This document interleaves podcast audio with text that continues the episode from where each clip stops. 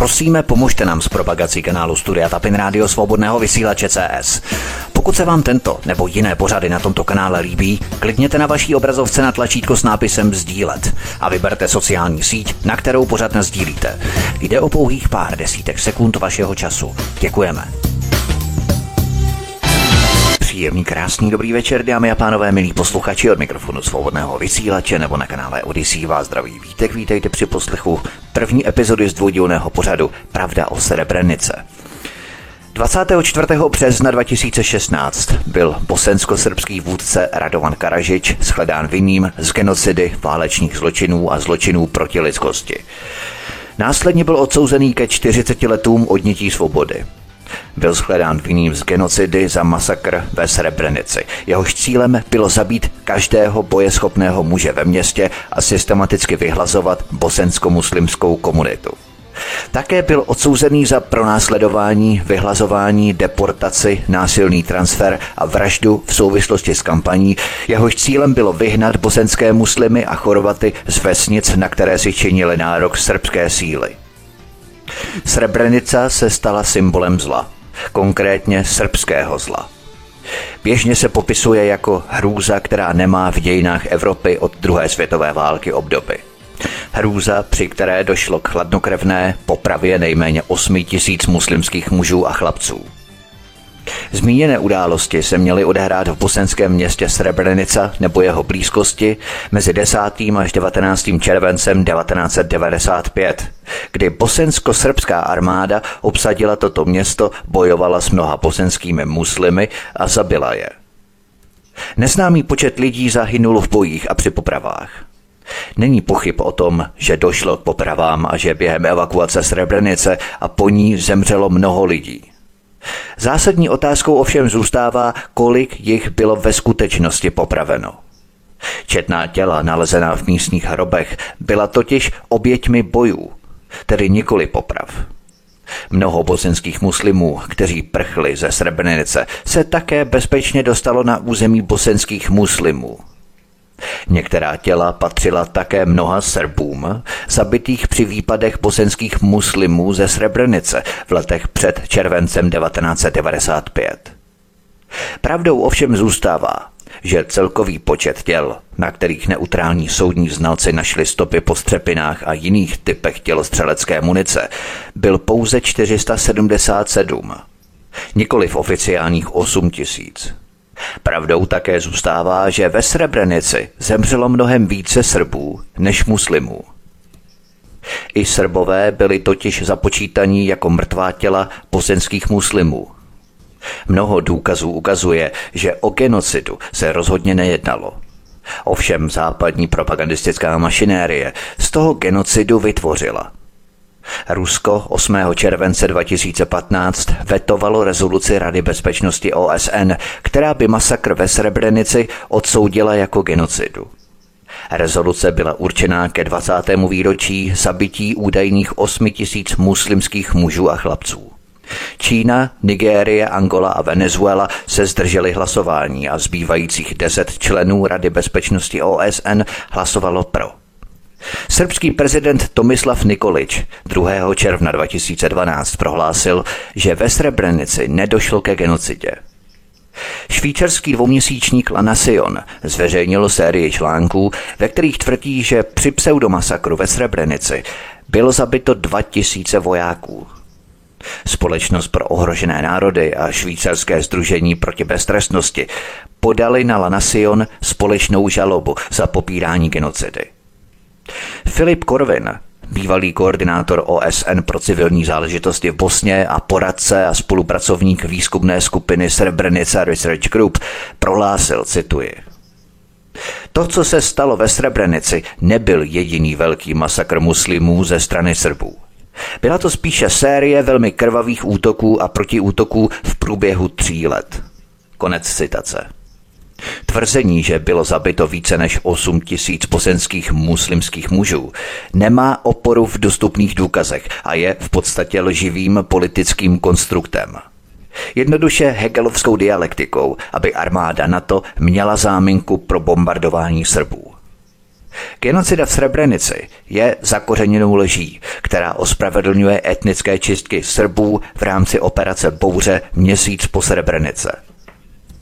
Samotná genocida je definovaná v úmluvě OSN z roku 1948 jako jednání spáchané s úmyslem zničit zcela nebo z části národnostní, etnickou, rasovou nebo náboženskou skupinu jako takovou. Nic takového se ovšem v Srebrenice neodehrálo. Pojďme se proto podívat do zákulisí jedné z velkých lží, kterou zločinecký západní systém opakovaně vtlouká do hlav občanům. Srbové a vzdor proti Habsburkům 16. až 20. století. Jugoslávie se po druhé světové válce stala socialistickým státem. Skládala se ze šesti republik. Bosna a Hercegovina, Černá hora, Chorvatsko, Makedonie, Srbsko a Slovinsko. Abychom pochopili základní obrysy, které definovaly konflikt v Jugoslávii a konkrétně Srebrenicu, musíme zabrousit pár století zpět do minulosti. Nebojte, nebudu vás unavovat s dlouhavým nudným výkladem. Ovšem, tyto základní skutečnosti jsou velmi nutné proto, abychom vůbec pochopili, o co v Jugoslávii vlastně šlo. Protože se nemůžeme nadějně dívat příliš zjednodušeně a zrychleně. Události ve Srebrenice nebyly izolované vákum, které se odehrálo v jakémsi mikrokosmu. Jak to tak bývá, je to mnohem složitější záležitost, ale budu se to snažit samozřejmě minimalizovat. Koncem 16. století zřídila Habsburská říše, později Rakousko-Uhersko, nárazníkové pásmo podél hranic s osmanskými Turky. Výměnou za vojenskou službu poskytli katoličtí Habsburkové pravoslavným srbským hraničářům náboženské svobody. Jednoduše habsburští katolíci uzavřeli dohodu s pravoslavnými Srby, že je nechají na pokoji, když ovšem za ně budou bojovat ve společné obraně před osmanskými Turky. V roce 1800 byli ovšem osmané na ústupu. Rakousko ale najednou změnilo postoj vůči pravoslavným Srbům, protože už je nepotřebovalo jednoduše jako spojence. Rakousko si najednou chtělo stůj co stůj pravoslavné Srby podmanit a pokusit se je začlenit do katolického chorvatského obyvatelstva. To si Srbové přirozeně nenechali líbit a tvrdě se proti Rakousku bránili – Jedním z viditelných průvodních jevů tohoto vzdoru byl slavný sarajevský atentát na následníka trůnu Františka Ferdinanda de Este. Atentát spáchal 28. června 1914 bosensko-srbský politický aktivista Gavrilo Princip. Vídeň tehdy dokonce plánovala válku proti Srbům rok před atentátem, ale to bych příliš zabíhal do vzdálených odboček podrobností od Srebrenice. Když se Rakousko-Uhersko v roce 1918 rozpadlo, rozhodli se Chorvati raději připojit k Srbům v novém jihoslovanském království Jugoslávii, než aby byli rozděleni mezi Maďarsko, Rakousko a Itálii. Pojďme na další kapitolu Chorvačtí ústašovci, Vatikán a Američané. V dubnu 1941 kdy byla Jugoslávie napadená mocnostmi osy, vyhlásili chorvačtí nacisté, známí jako ústašovci s podporou Hitlera a Mussoliniho, nezávislý stát. Toto ústašovské Chorvatsko, vedené Ante Paveličem, vedlo kampaň masového vraždění, vyhánění a násilného obracení Srbů na katolictví. To Itali vyloženě znechutilo a dokonce i někteří Němci se zděšeně ohradili – Nejznámějším zločinem ústašovců je masakr v Ostrožině z 21. prosince 1941. Ústašovci odvedli děti, ženy a starce a zabili je v lese Rezie.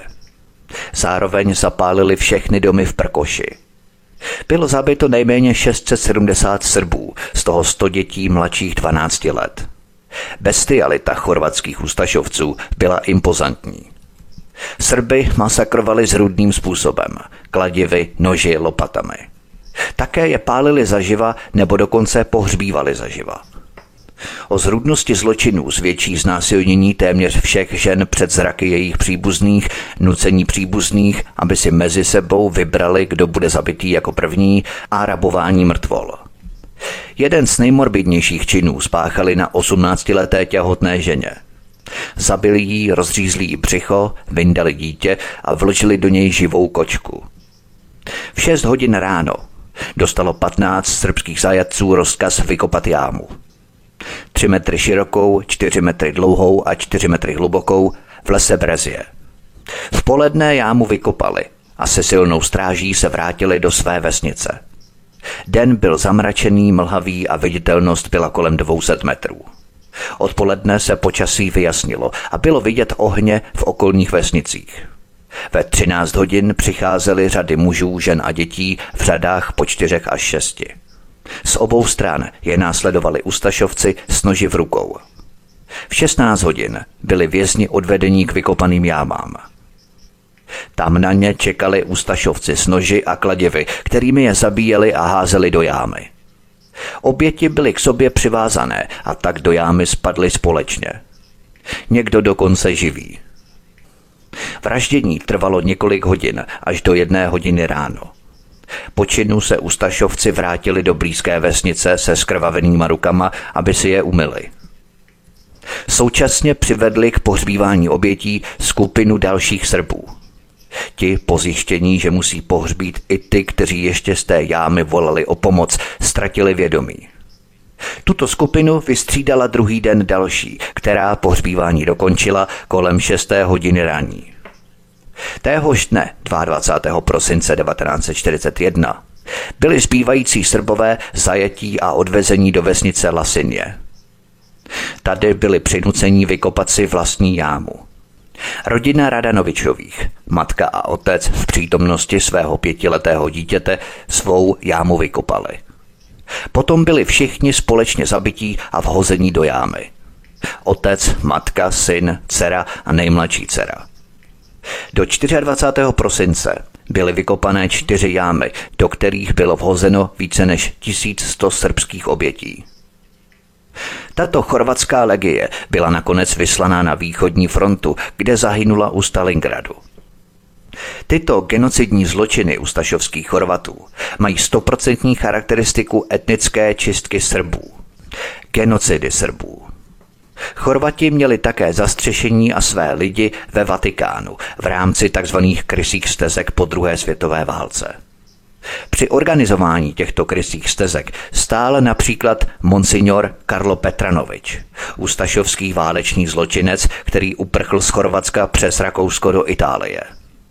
Další ustašovský Chorvat, který organizoval krysí stezky pro nacisty pod záštitou Vatikánu, byl páter Krunoslav Draganovič, františkánský mnich a chorvatský profesor teologie – také Krunoslav Draganovič spolu s dalšími lidmi zřídili krysí stezky, po kterých mohli váleční zločinci, včetně členů nacistického vrchního velení, unikat do jeho amerických a jiných útočišť.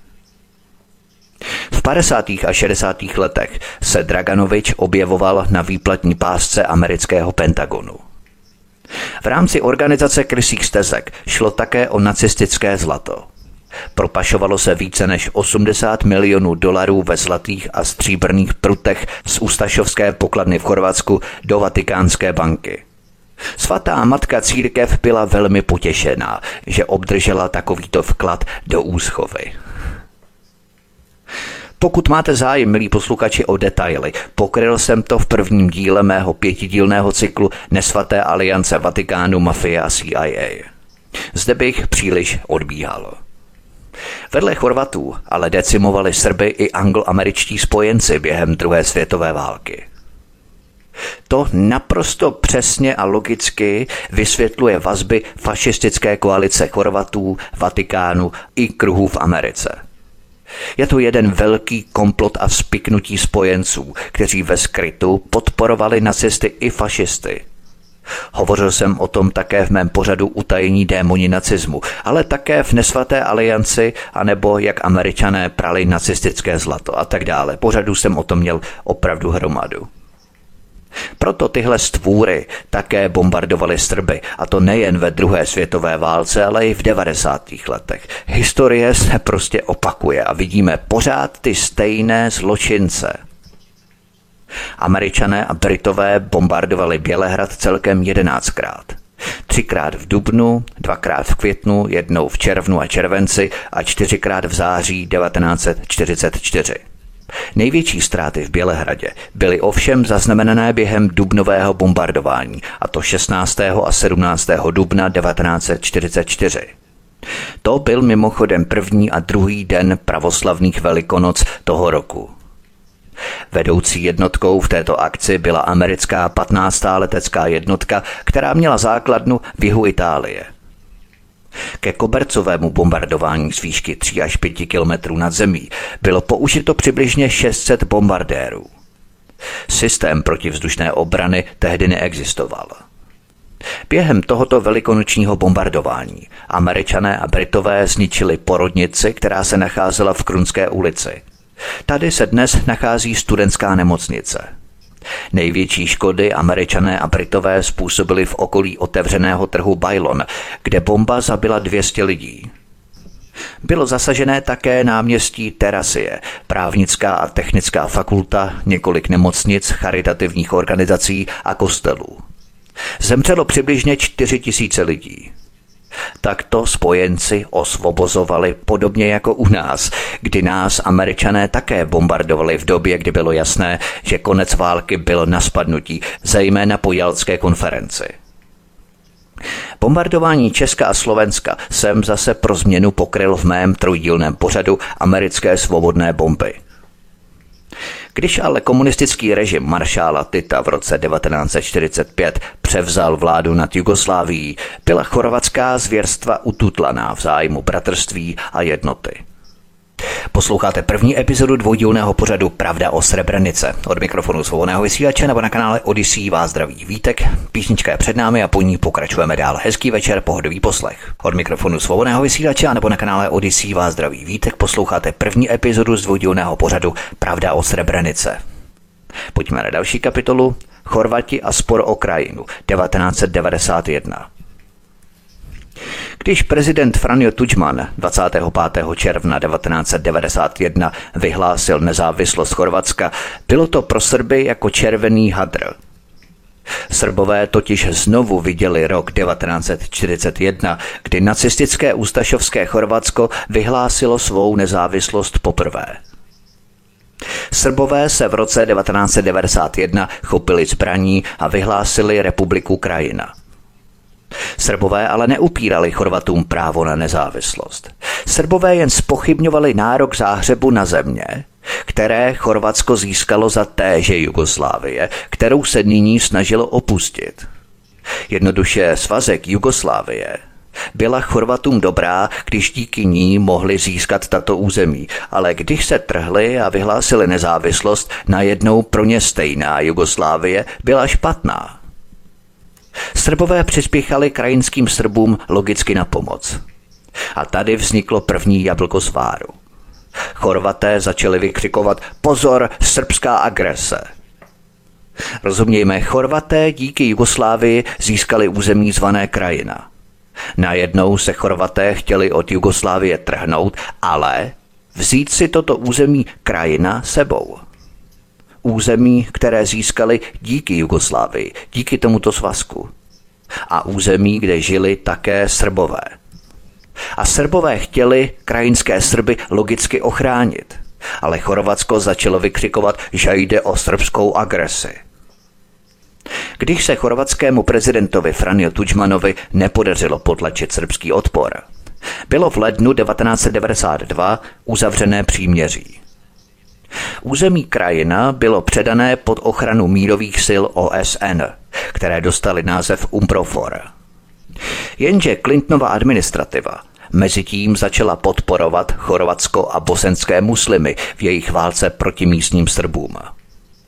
V roce 1994 dostala dokonce společnost Military and Professional Resources International což byla soukromá agentura, ve které pracovali vysloužilí američtí vojenští důstojníci, zaplaceno za výcvik a vybavení chorvatské armády.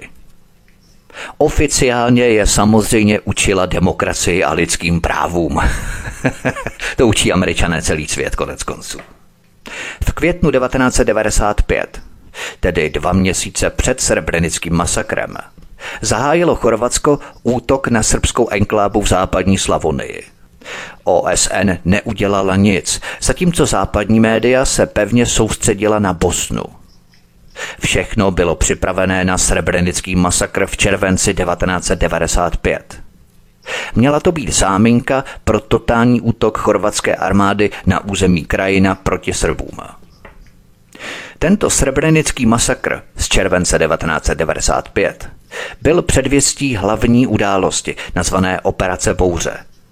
Ta začala zhruba měsíc po srebrenickém masakru 4. srpna 1995.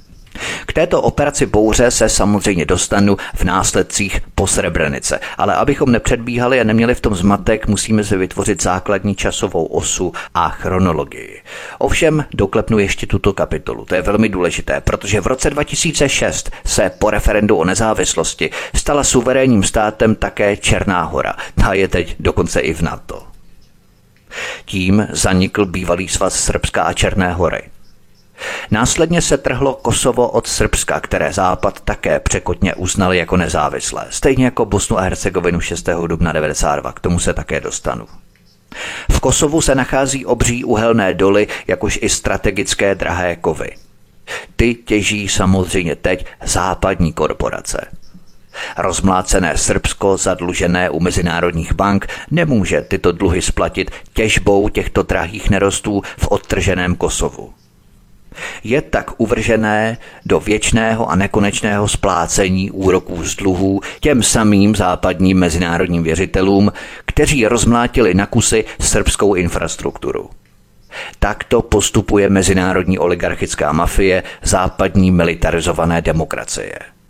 Všechno má ale spoustu různých odboček a rozdvojení. Ovšem, za chvíli bych měl z toho deset dílů, proto se budu opravdu soustředit výhradně na události, které bezprostředně souvisejí s vývojem před, během a po masakru ve Srebrenice.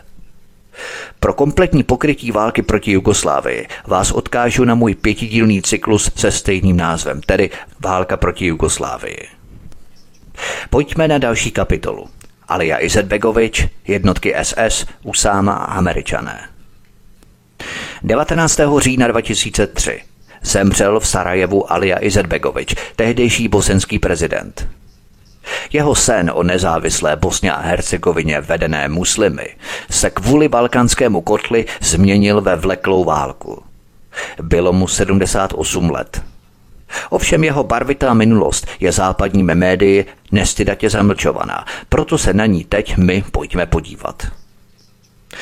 Alija Izebegovič zahájil svou kariéru jako náborář pro stranu SS Hanžár. Tuto stranu SS Hanžár založil nacistický vůdce SS Heinrich Himmler pro bosenské muslimy. Vedl ji navíc antisemický jeruzalémský muftý. To znamená, že Alia Izetbegovič byl naprosto spjatý v rámci muslimských organizací s nacistickými jednotkami SS. To dokonale dokresluje i chorvatské ústašovce, kteří byli také navázaní na nacisty v Německu a fašisty v Itálii. Prostě muslimové v Bosně a chorvaté v rámci ústašovců byli naprosto jednotní v podpoře nacistů a fašistů. Dokonalý vzorec. Ovšem, Izetbegovič byl později za své netolerantní spisy vězněný jugoslávským komunistickým vůdcem Josipem Rozem Titem. Alia Izetbegovič během bosenského konfliktu vystupoval vůči západním představitelům umírněně. Zůstal ovšem i nadále horlivým obdivovatelem iránského ajatoláha Chomejního a často cestoval do Iránu. To dokresluje i další skládačku do našeho vzorce, do naší pyramidy architektoniky, kdy také vedle Turecka a Američanů i Irán podporoval Izetbegoviče a bosenské muslimy. Izetbegovičová islámská deklarace která byla poprvé rozšířená v roce 1970 a zveřejněná v době jeho kampaně na prezidenta Bosny a Hercegoviny v roce 1990, uváděla, cituji, Islám jasně vylučuje právo a možnost působení jakékoliv cizí ideologie na svém území. Konec citace. Tisíce výtisků této islámské deklarace byly rozdané příslušníkům armády Bosny a Hercegoviny. Je příznačné, že prezident Izetbegovič se nikdy během války ani po ní nezřekl svých názorů, když bojoval o upevnění kontroly nad republikou, ve které Srbové a Chorvati společně drželi početní většinu nad muslimy. Během prvních měsíců války zveřejnil Josef Podansky, šéf podvýboru americké sněmovny reprezentantů pro terorismus a nekonvenční válku, výbušnou zprávu – v této zprávě podrobně popsal pomoc, kterou bosenská muslimská frakce dostávala od islamistických extremistických organizací a států, zejména Iránu. V roce 1994 se respektovaná balkánská korespondentka časopisu Der Spiegel Renate Floteová dvakrát setkala s Usámou bin Ládinem v čekárně kanceláře bosenského prezidenta Ali Izetbegoviče. Usáma bin Laden, který se tehdy nacházel v Súdánu, obdržel podle bosensko-muslimského deníku Dany od rakouského velvyslanectví v Bosně a Hercegovině bosenský pas. Když máme informační základ o historii Habsburků a Srbska, tak nám tohle rakouské vměšování najednou krásně logicky zapadá. Rakušané se snažili stále rozbíjet Srby – Nemohli Srbům prostě zapomenout atentát na jejich Františka Ferdinanda de Este v Sarajevu a obecně vzato ani historický vzdor Srbům vůči Habsburkům.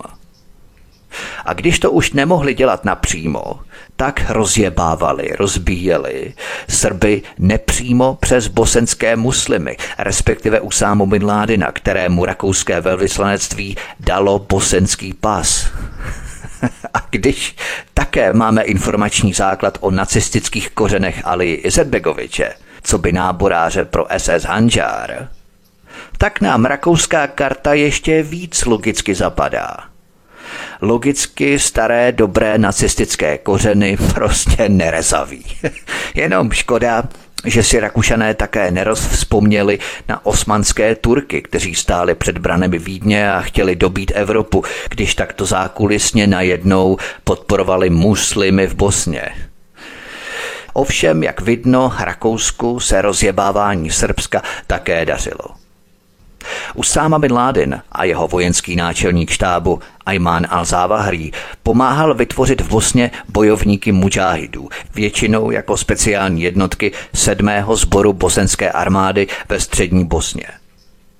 Navzdory přítomnosti tohoto semeniště islámského extremismu v Bosně dala Clintonova vláda zelenou pro dodávky zbraní bosenským muslimům z Iránu a Turecka. Tuto politiku pro nelegální dovoz zbraní prosazovali americký poradce pro národní bezpečnost Anthony Lake a americký velvyslanec v Chorvatsku Peter Galbraith. Tento bývalý americký velvyslanec v Chorvatsku Peter Galbraith Později také dokonce v jednom rozhovoru přiznal, že americká administrativa věděla o malém počtu zvěrstev, která páchali zahraniční mužáhidé v Bosně – ale odmítla tato zvěrstva řešit v rámci celé věci jako nevelký problém. Tady vidíme naprosto přesvědčivě amerického velvyslance v Chorvatsku Petra Galbraita. Jak jednak podporuje muslimy v Bosně nelegálním dovozem zbraní a jak jednak bagatelizuje muslimská zvěrstva páchaná na Srbech. Skládejme si to do logických vzorců. Američané neustále sabotovali všechny snahy o dosažení mírového řešení v Bosně a Hercegovině. Šlo například o neúspěšný Lisabonský plán z března 1992. Podle tohoto plánu byli bosenští Srbové dokonce ochotní akceptovat nezávislou Bosnu a Hercegovinu a oddělení od bývalé Jugoslávie. Američané také tlačili na Izetbegoviče ze Srbska, aby roztříštili jakoukoliv snahu o jednotu Balkánu. Warren Zimmerman, americký velvyslanec v srbském Bělehradě, přesvědčil bosenského prezidenta Izetbegoviče, aby nedodržel dohodu o zachování bosensko-chorvatsko-srbské jednoty a místo toho přijal americkou pomoc pro nezávislý bosenský stát koncem března, respektive 6. dubna 1992. Hovořil jsem o tom obšírně v prvním díle mé trilogie o Líbii. Tam jsem také mluvil o tom, jak profesor Amsterdamské univerzity C.S. Wiebes který zdokumentoval roli zpravodajských služeb v Bosně pro nizozemskou zprávu o Srebrenici, uvádí, že americká agentura pro obrané zpravodajství byla pověřená urychlením dodávek zbraní a personálu z Iránu a dalších islamistických režimů od Malajzie po Alžírsko.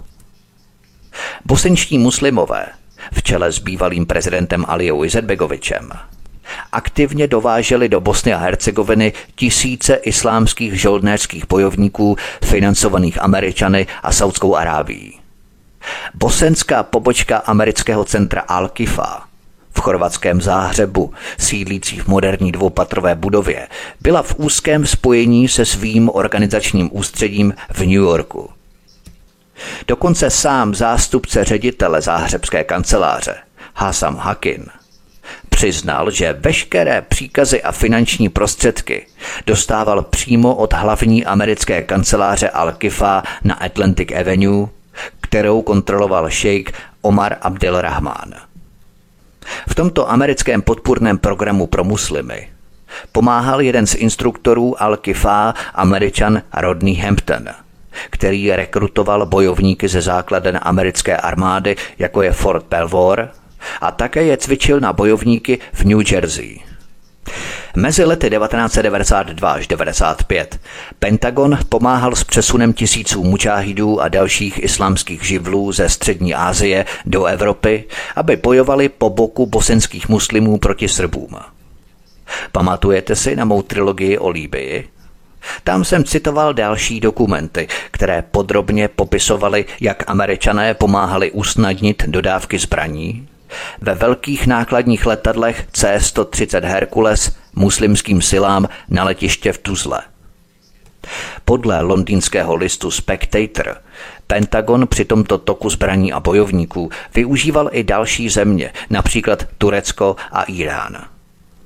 Pokud jste poslouchali můj pořad Turecko a šedí vlci, v rámci jednotek Gladio pod zastřešením NATO a tedy logicky Američanů, je vám úplně jasné, proč se Turecko tak silně v Bosně angažovalo. A samozřejmě Turecko má i dodnes své lokální imperiální ambice v tomto regionu. Vojenský zpravodaj týdeníku Newsweek David Hackworth uvedl, že nelegální dodávky těchto těžkých zbraní z Iránu a dalších islámských zemí na letiště v Tuzle vojenskými dopravními letadly C-130 Hercules se změnily v pravidelnou kivadlovou dopravu, kterou umožnili Spojené státy.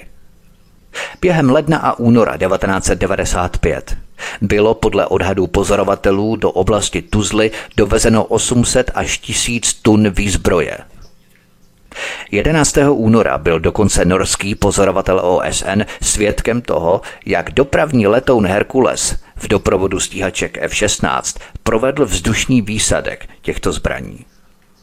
Pracovníci OSN se vydali na průzkum, aby zjistili, co vlastně bylo schozeno, jaké zbraně byly schozeny v těch krabicích a tak dále. Ale představme si, že byli ohrožení jednotkami bosenských muslimů, kteří samozřejmě chtěli ty zbraně. Nechtěli, aby OSN zjistili, co v těch krabicích, co v těch bednách je. A byl jim prostě odepřený přístup. Oni je k těm krabicím nepustili, muslimové, jednotky OSN. Je opravdu naprosto neskutečné. Tato záležitost se samozřejmě vyhrotila a generál Umprofor Bertrand de la Pressel upozornil velitelství OSN v New Yorku, že má podezření, že nákladem byly protitankové střely nejnovější generace. jako kdyby to New York samozřejmě nevěděl, když to sami organizovali. Nakonec se ukázalo, že v dodržování bezletové zóny jsou díry, kterých využívali ti, kdo zásobovali bosenské muslimy. Jak víme, mezi ně patřili američané. Tyto zásobovací lety se zbraněmi často pilotovali nedávno vysloužilí piloti amerického letectva. Navíc v Chorvatsku a v Bosně Působily americké speciální jednotky, které nebyly přidružené k Umproforu a aktivně se podílely na pomoci Chorvatům a muslimům. Posenská armáda byla organizovaná do jednotného velení za pomoci amerických poradců. Tyto zásilky zbraní pak byly podle bývalého velitele muslimské armády, generála Haliloviče, dopravené vrtulníkem do Srebrenice – následně proměnili tyto zóny, jako je Srebrenica, v nástupní prostory pro muslimské útoky proti nedalekým srbským vesnicím. Generál Sefer Halilovič ve výpovědi před Hákským soudem v roce 2001 dokonce přiznal, že vrchní velení bosenské vlády vydalo velké množství rozkazů k sabotážním operacím z tzv. bezpečných oblastí proti srbským vesnicím. To přiznal sám muslimský generál. Oričova 28. divize nejenže zůstala na místě, ale obdržela moderní letadlové lodě s nelegálními zbraněmi – to zprostředkovala opět americká obraná agentura, jak jsem uvedl. Posloucháte první epizodu dvoudílného pořadu Pravda o Srebrenice. Od mikrofonu svobodného vysílače nebo na kanále Odyssey vás zdraví Vítek. Písnička je před námi a po ní pokračujeme dál. Hezký večer, pohodový poslech. Od mikrofonu svobodného vysílače nebo na kanále Odyssey vás zdraví Vítek. Posloucháte první epizodu z dvoudílného pořadu Pravda o Srebrenice. Kromě tajných dodávek zvenčí si muslimové pilně vyráběli vlastní zbraně a munici v továrnách uvnitř Bosny v mnohem větším měřítku, než naznačovali zprávy v médiích. Soudí se, že většina civilního obyvatelstva v muslimském srdci střední Bosny byla zaměstnaná v muničních továrnách. To, že američané cvičili, podporovali a vyzbrojovali bosenské muslimy, stejně jako Chorvaty, je prostě holý fakt, pro který existuje spousta validních spravodajských informací. Ilustruje to i neutuchající a trvalou podporu Američanů islámistům už od 80. let v Afghánistánu proti Sovětům. Tato pomoc Američanů islámským organizacím se znásobila v 90. letech v Bosně a pokračuje v podstatě až do dnes. Kdyby totiž Američané neměli islámskou hrozbu terorismu, tak by nemohli zavádět drakonický Patriot Act plošného šmírování vlastních občanů. Nebýt hrozby islámského terorismu, američané by nemohli do nekonečna nafukovat zbrojní rozpočet pro svůj vojensko-průmyslový komplex. Neměl by opodstatnění, studená válka skončila, hrozba ze Sovětského svazu skončila, museli najít jinou hrozbu. Stal se jí islámský terorismus. Trvalá islámská hrozba terorismu je pro americkou armádu nesmírně výhodná, přímo požehnáním. Zabíjí několik much jednou ranou. Pokud chcete vědět více, poslechněte si prosím mé pořady Libie a také jak američané stvořili islámské organizace, anebo také jak američané prali nacistické zlato. Průvodní jevy americké podpory islámistům pozorujeme v Bosně a později v Kosovu v 90. letech. Pojďme na další kapitolu Stupňování napětí z Bosny 1992. Izetbegovičova vláda vznesla v prosinci 1992 závažná obvinění. Její ex-ministr zahraničí Haris Silajčič řekl v pořadu NBC Today, že 40 až 50 tisíc žen bylo znásilněno bosenskými Srby. O dva roky později, po rozsáhlém vyšetřování, zpráva zvláštního zpravodaje OSN Tadeuše Mazověckého uvedla počet potvrzených znásilnění na 337 na všech stranách. To je docela rozdíl, že? 450 tisíc a najednou 337. Spravodajské organizace, které hlásaly původní obvinění bosenské vlády, věnovaly tomuto zjištění jen malou pozornost.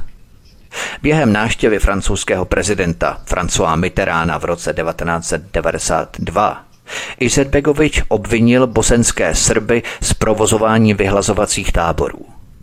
To vyvolalo titulky novin po celém světě a vedlo ke slyšení v americkém kongresu.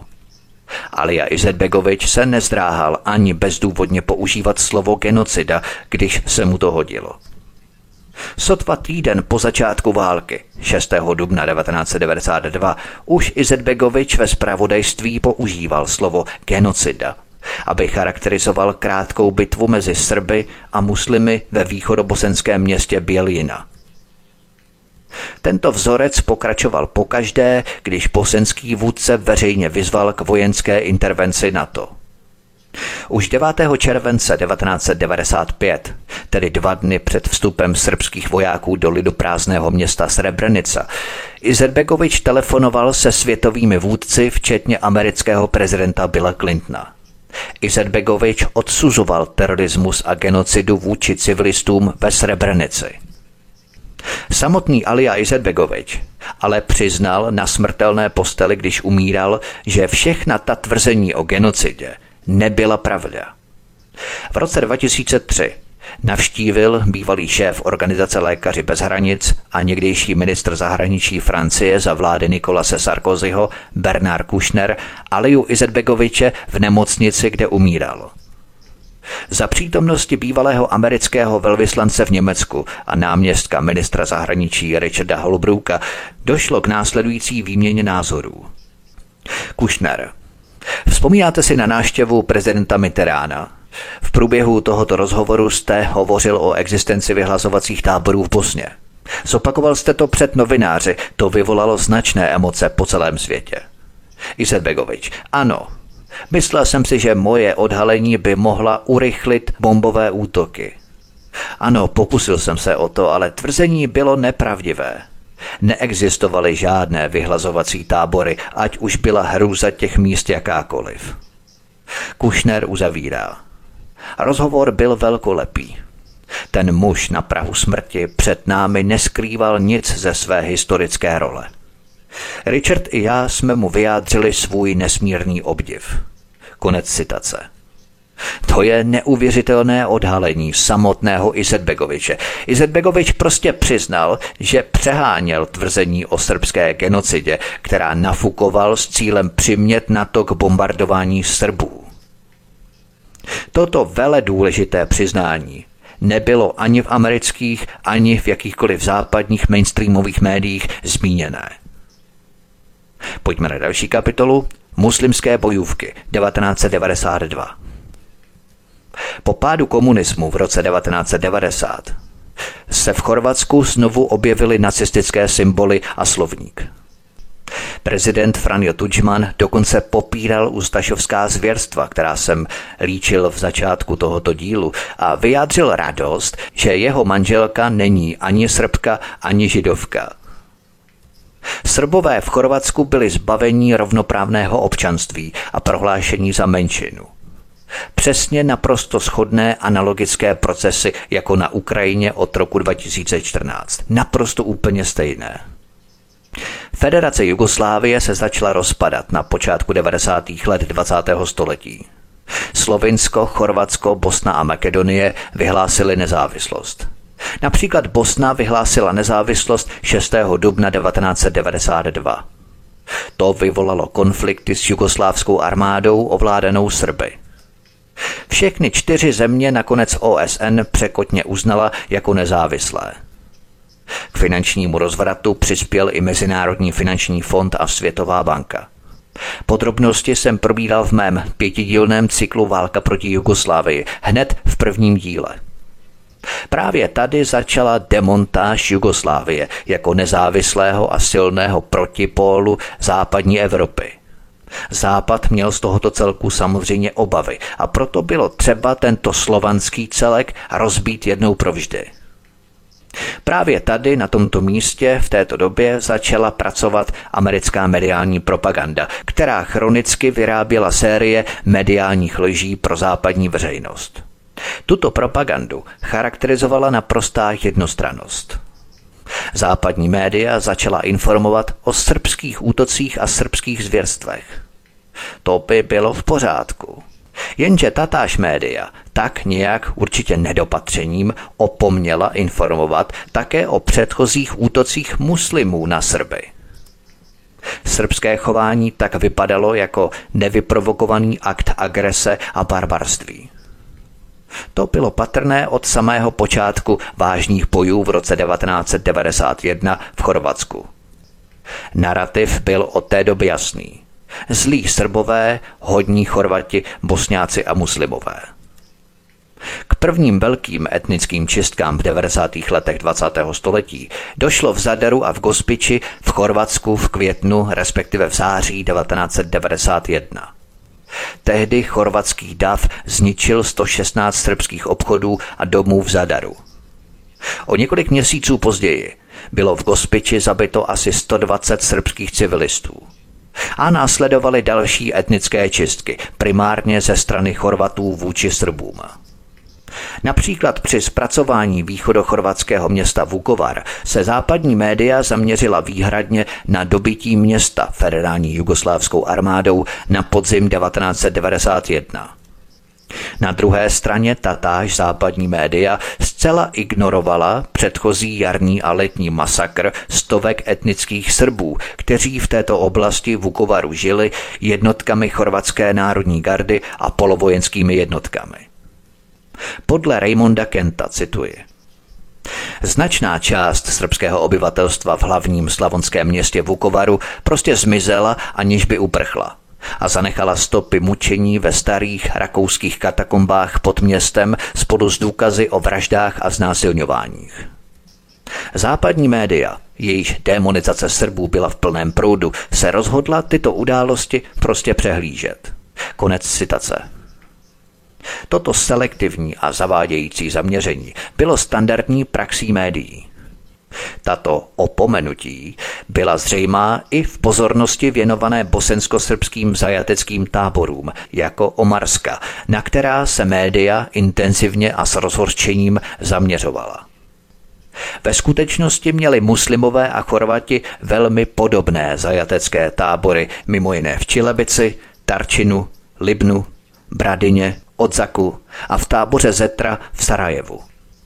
Ale na rozdíl od Srbů si muslimové a Chorvati najímali kompetentní PR firmy a společnosti agentury a odmítali povolení k inspekci svých zařízení. Například pro prezentaci zinscenovaného masakru ve Srebrenice se najala PR agentura Ruder Finn. Ještě se k tomu dostanu v závěrečné kapitole. Muslimové a Chorvati věděli, že američané, potažmo západ, jsou na jejich straně. To jim dávalo velký pocit beztrestnosti. Proto v provokacích pokračovali dál. Ještě před 6. dubnem 1992, kdy Západ uznal Bosnu jako samostatný stát, přepadli 1. března 1992 dva muslimští a dva chorvačtí ozbrojenci srbskou svatbu u starého kostela v Sarajevu. Zabili ženichova otce Nikolu Gardoviče a těžce zranili pravoslavného kněze. Na den prohlášení samostatnosti Bosny 6. dubna 1992 se mladý muslim v Sarajevu pokusil zavraždit populárního děkana lékařské fakulty Srba profesora Borišu Staroviče, který dostal kulku do krku a do plic. Profesora zachránila několika hodinová operace. Provokace muslimů pokračovaly dál. Budu v nich pokračovat v následující kapitole o muslimském generálovi Násiru Oričovi. Posloucháte první epizodu dvoudílného pořadu Pravda o Srebrenice. Od mikrofonu svobodného vysílače nebo na kanále Odyssey vás zdraví Vítek. Písnička je před námi a po ní pokračujeme dál. Hezký večer, pohodový poslech. Od mikrofonu svobodného vysílače nebo na kanále Odyssey vás zdraví Vítek. Posloucháte první epizodu z dvoudílného pořadu Pravda o Srebrenice. Pojďme tedy na další kapitolu. Krvaleční Násir Orič. 1992 až 1993. Násir Orič se narodil v Potočary ve východní Bosně 3. března 1967. Pracoval jako bělehradský policista a dva roky jako osobní strážce srbského prezidenta Slobodana Miloševiče. Ovšem koncem roku 1991 byl propuštěný za krádež a vrátil se do Bosny. Jeho zástupce Zulf Tursunovič byl ve vězení v Zenici, kde si částečně odpikával 15-letý trest za vraždu tří muslimů v roce 1986. Prezident Alija Izetbegovič ho koncem roku 1991 propustil z vězení a pověřil ho funkcí zástupce velitele ve Srebrenici. Spolu s Násirem Oričem proklouzl do Srebrenice na jaře 1992. Útoky na Srby začaly téměř okamžitě.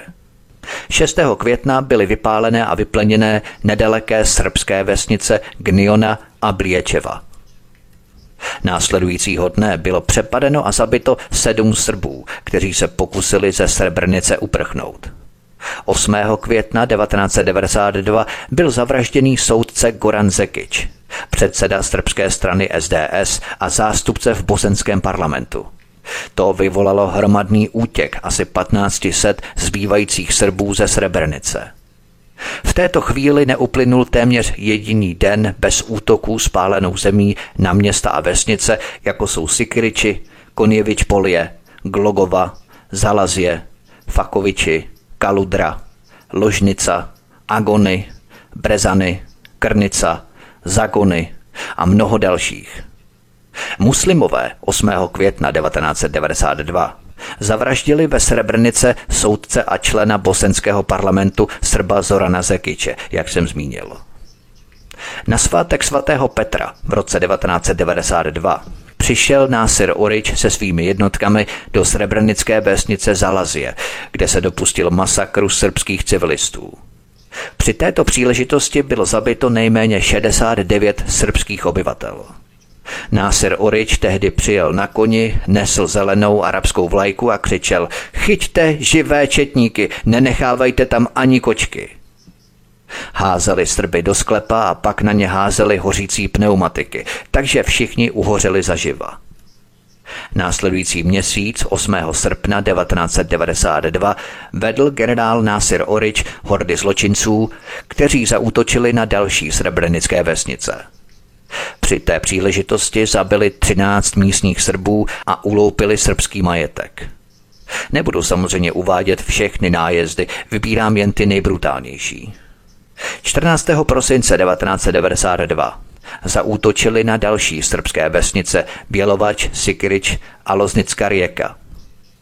Při té příležitosti bylo zabito asi 180 Srbů, zničeno a vypáleno nejméně 350 domů a uloupený jejich movitý majetek a dobytek. Další masakr Srbů ve vesnici Kravica získal proslulost především proto, že k němu došlo o pravoslavných Vánocích 7. ledna 1993. Celkový počet zmasakrovaných Srbů v Kravici není přesně známý. Ovšem srbský patolog Zoran Stankovič ohledal 48 těl lidí, kteří byli zavražděni v den jejich nejvýznamnějšího svátku. Náser Orič v té době vedl 28. divizi při nájezdech spálené země na četné srbské vesnice. Při těchto nájezdech zabíjel srbské civilisty, jejich dobytek a získal si pověst extrémně brutálního člověka. Násir Orič jasně pochopil, že díky nekritické podpoře Izetbegovičovy vlády ze strany Američanů může jednat beztrestně. Krutost a rozsah útoků Násira Uriče se staly dobře známými po celé Bosně. Některá svá jatka, včetně uříznutých srbských hlav, dokonce natáčel na video a ukazoval je Johnu Ponfritovi z Washington Post a Billu Schillerovi z Toronto Star. Bill Schiller napsal, že Násir Orič byl tak krvežíznivý válečník, jaký kdy prošel bojištěm. Cituji ze zprávy Billa Schillera. Setkal jsem se s ním, tedy s Násirem Oričem, v lednu 1994 v jeho vlastním domě v Srby obklíčené Srebrenici. Za chladné a zasněžené noci jsem seděl v jeho obývacím pokoji a sledoval šokující videoverzi něčeho, co se mohlo jmenovat Nasir Orich's Greatest Hits. Byly tam hořící domy, mrtvá těla, useknuté hlavy a prchající lidé. Orič se po celou dobu usmíval a obdivoval své dílo. Přepadli jsme je ze zálohy, řekl, když se na obrazovce objevilo několik mrtvých Srbů. Další sekvence mrtvých těl byla dokonána výbušninami.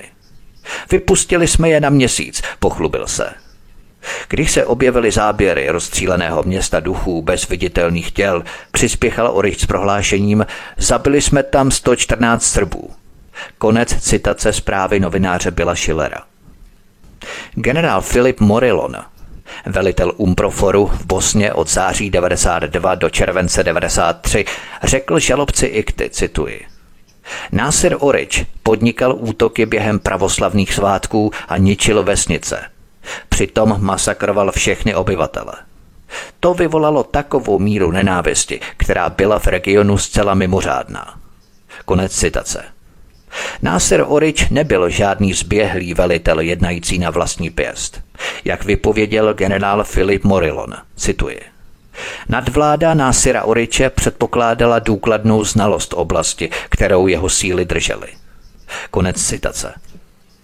V červnu 1993 Zpráva Jugoslávské státní komise pro válečné zločiny, přijatá jako dokument OSN, podrobně popisovala vzorec útoků, při kterých byly vypalované celé vesnice a vraždění všichni srbští civilisté. Mezinárodně uznávaný soudní patolog Zoran Stankovič, bývalý ředitel Bělehradské vojenské nemocnice a bývalý ministr obrany Srbska a Černé hory, provedl kompletní pitvy a soudní posudky obětí v řadě vesnic, kde muslimské jednotky vedené Násirem Oričem a jeho zástupcem Zulfem Turusovičem zmasakrovali obyvatele měst.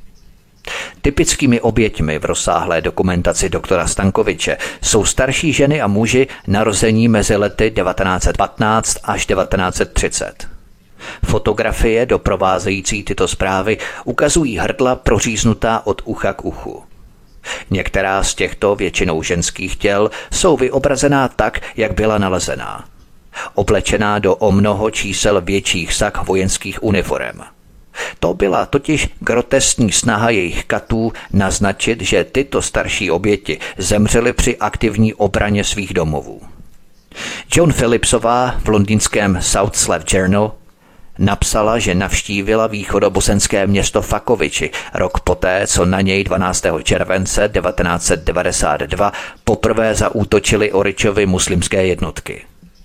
Totež město bylo za druhé světové války srovnané se zemí a jeho obyvatelé vyvraždění Chorvaty vedenými Ustašovci. V této válce se Fakoviči opět stalo dějištěm strašlivého masakru, a to 5. října 1992, při kterém byla zabitá čtvrtina jeho obyvatel.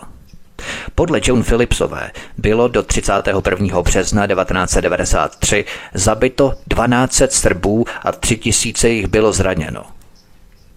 Poslední loupežná výprava Oričovy srebrenické posádky proběhla v červnu 1995, tedy měsíc před srebrenickým masakrem. V té době vojsko chorvatského generála Tihomira Blaškiče zmasakrovalo v osadě Ahmiči 100 muslimských civilistů. Probíhaly krvavé boje kolem Mostaru, kde 8. listopadu 1993 chorvatský tank zničil slavný starý most přes Neretvu. Podle profesora Johna Schindlera, cituji, Mezi květnem a prosincem 1992 muslimské jednotky opakovaně útočily na srbské vesnice v okolí Srebrenice, zabíjeli a mučili civilisty, někteří byli zmrzačení a upálení zaživa.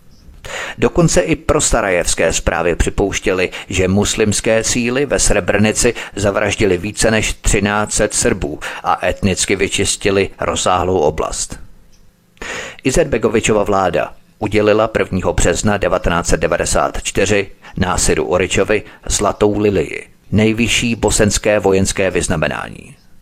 Po podpisu Daytonské dohody 21. listopadu 1995 a ukončení války v Bosně a Hercegovině si Násir Orič otevřel v Tuzle fitness klub.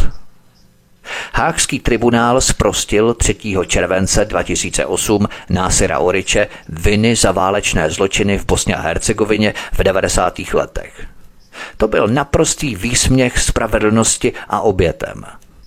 Později byl sice Násir Orič zatčený na švýcarsko-francouzské hranici 10. června 2015 v Bernu na základě zatykače Interpolu ze Srbska. Byl sice deportovaný do Bosny a Hercegoviny, kde byl ale propuštěný. Toto je spravedlnost mezinárodní mafie. Pojďme na další kapitolu Srebrenica 1992 až 1993. Než se dostanu do Srebrenice 90. let, musím také uvést několik základních historických údajů o Srebrenici. Podle sčítání lidu z roku 1931 žilo v Srebrenici 50% Srbů. Před druhou světovou válkou v roce 1941 to bylo 17 766 Srbů.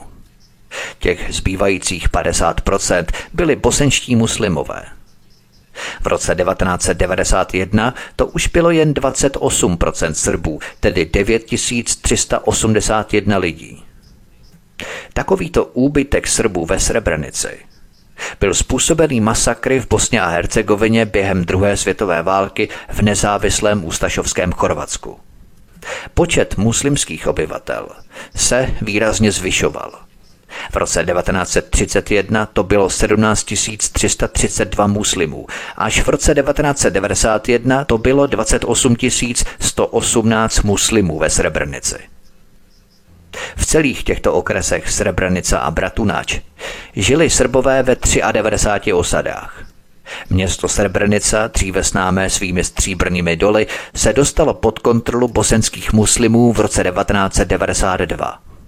Tehdy v celé Bosně a Hercegovině vypukla občanská válka po jejím vyhlášení nezávislosti 6. dubna 1992. Dění z té doby ve Srebrenici vylíčil britský tlumočník v Bosně G.R. Thornton v deníku Time 23. června 1993. Zapomněli jste se zeptat a zjistit, co se stalo se Srby, kteří představovali 30% obyvatel Srebrenici. Ve chvíli, kdy válka propukla, tedy na jaře 1992, byli Srbové vyhnaní ze svých domovů s příručními zavazadly. Zatímco prchali, muslimové divožsky stříleli na muže, ženy a děti na útěku. Konec citace. Koncem zimy na začátku roku 1993 velitel bosenské armády Safer Halilovič přerušil už po několikáté příměří a začal od Tuzly a Srebrenici útočit na všech frontách. Srbská armáda generála Radko Mladiče, který byl zvolený 12. května 1992 za velitele, tuto bosenskou ofenzivu brzy zastavilo. A nejen to, dokonce obklíčilo Srebrenicu a obsadilo osady Cerska a Konjeviča Polie – a už 3. března 1993 hlásal veliký nápis v londýnském Financial Times. Stovky zemřely, když Srbové dobili muslimskou enklávu. Z tepla a pohodlí Bělehradského hotelu hlásila Laura Silbrová o stovkách mrtvých na ulicích. Ovšem jednalo se o první impozantní a fenomenální lež, kterou šířila západní média. A samozřejmě uvedu důkazy totiž generál Filip Morillon, velitel Umproforu v Bosně od září 92 do července 93, hned navštívil obě osady a žádné mrtvoly na ulicích tam nenašel. Tento podfuk a švindl západní propagandy prostě nevyšel. Generál Filip Morillon si ale znepřátelil muslimské úřady a západní novináře. To je všechno k prvnímu dílu Pravdy o Srebrenice, co uslyšíte ve druhém závěrečném díle nebo epizodě tohoto pořadu, milí posluchači. Budu pokračovat v popisu regionu Srebrenica během dalších let, tedy let 1993 až června 1995. To je měsíc před takzvaným srebrenickým masakrem z července 1995.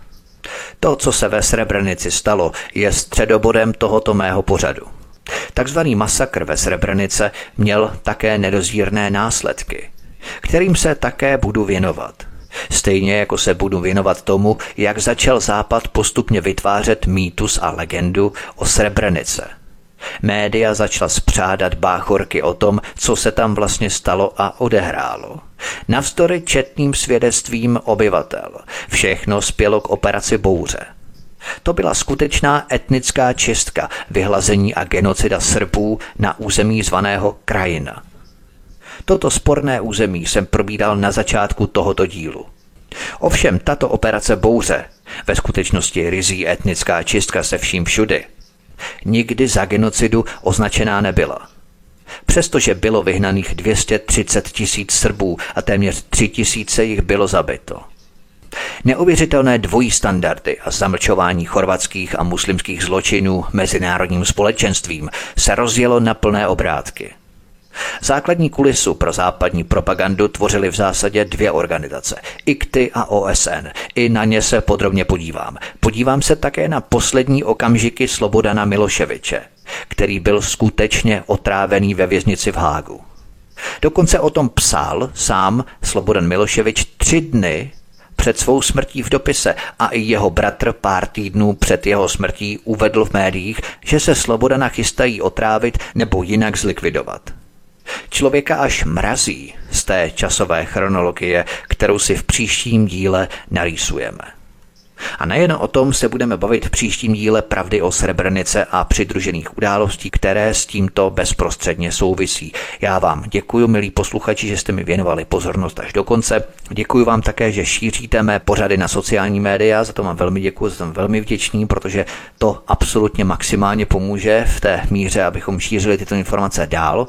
Kanál Odyssey, respektive platforma Odyssey, se stává velmi populární a je také necenzurovaná na rozdíl od eh, naprosto cenzurovaného a sluníčkářsky prosvíceného a prozářeného YouTube, takže proto jsme utekli právě na tuto platformu, protože tam panuje skutečná rizí svoboda, kde můžeme svobodně pátrat a bádat v minulosti a ty informace uvádět. Takže já vám moc děkuji, budu také velmi rád pro to, abyste se registrovali tady na kanále Odyssey, když kliknete na tlačítko odebírat, anebo komentovat, případně sdílet. Přesměruje vás to na okno, kde se můžete zaregistrovat, je to velmi jednoduché, tam vyplníte pouze e-mail a heslo, můžete samozřejmě vyplnit nejenom Gmail, ale jakoukoliv adresu, to znamená, že není to limitované jako třeba právě u YouTube, kde můžete pouze se zaregistrovat s Gmailovou adresou, ale tady můžete vyplnit jakoukoliv seznamu, e-mail, seznam a tak dále. A můžete se jednoduše zaregistrovat, přijde vám e-mail, kde odkliknete odkaz, že ten účet patří skutečně vám v tom e-mailu, aby byla provedena verifikace, ověření vás jako totožnosti, vás jako osoby. A to je velmi jednoduché, na to jenom kliknete a tak se zaregistrujete velmi jednoduše na kanál Odyssey a můžete komentovat, stílet a samozřejmě se přidat, přihlásit k odběru tohoto kanálu, což vás také prosím. To bylo všechno, zanechte mě i vaše komentáře, případně pod tímto pořadem na kanále Odyssey komentáře, dojmy, postřehy nebo nějaké další vaše informace, budu velmi rád. A při poslechu druhého dílu Pravdy o Srebrenice se s vámi opět těším na slyšenou. Prosíme, pomožte nám s propagací kanálu Studia Tapin Rádio Svobodného vysílače CS. Pokud se vám tento nebo jiné pořady na tomto kanále líbí, klikněte na vaší obrazovce na tlačítko s nápisem Sdílet a vyberte sociální síť, na kterou pořad sdílíte. Jde o pouhých pár desítek sekund vašeho času. Děkujeme.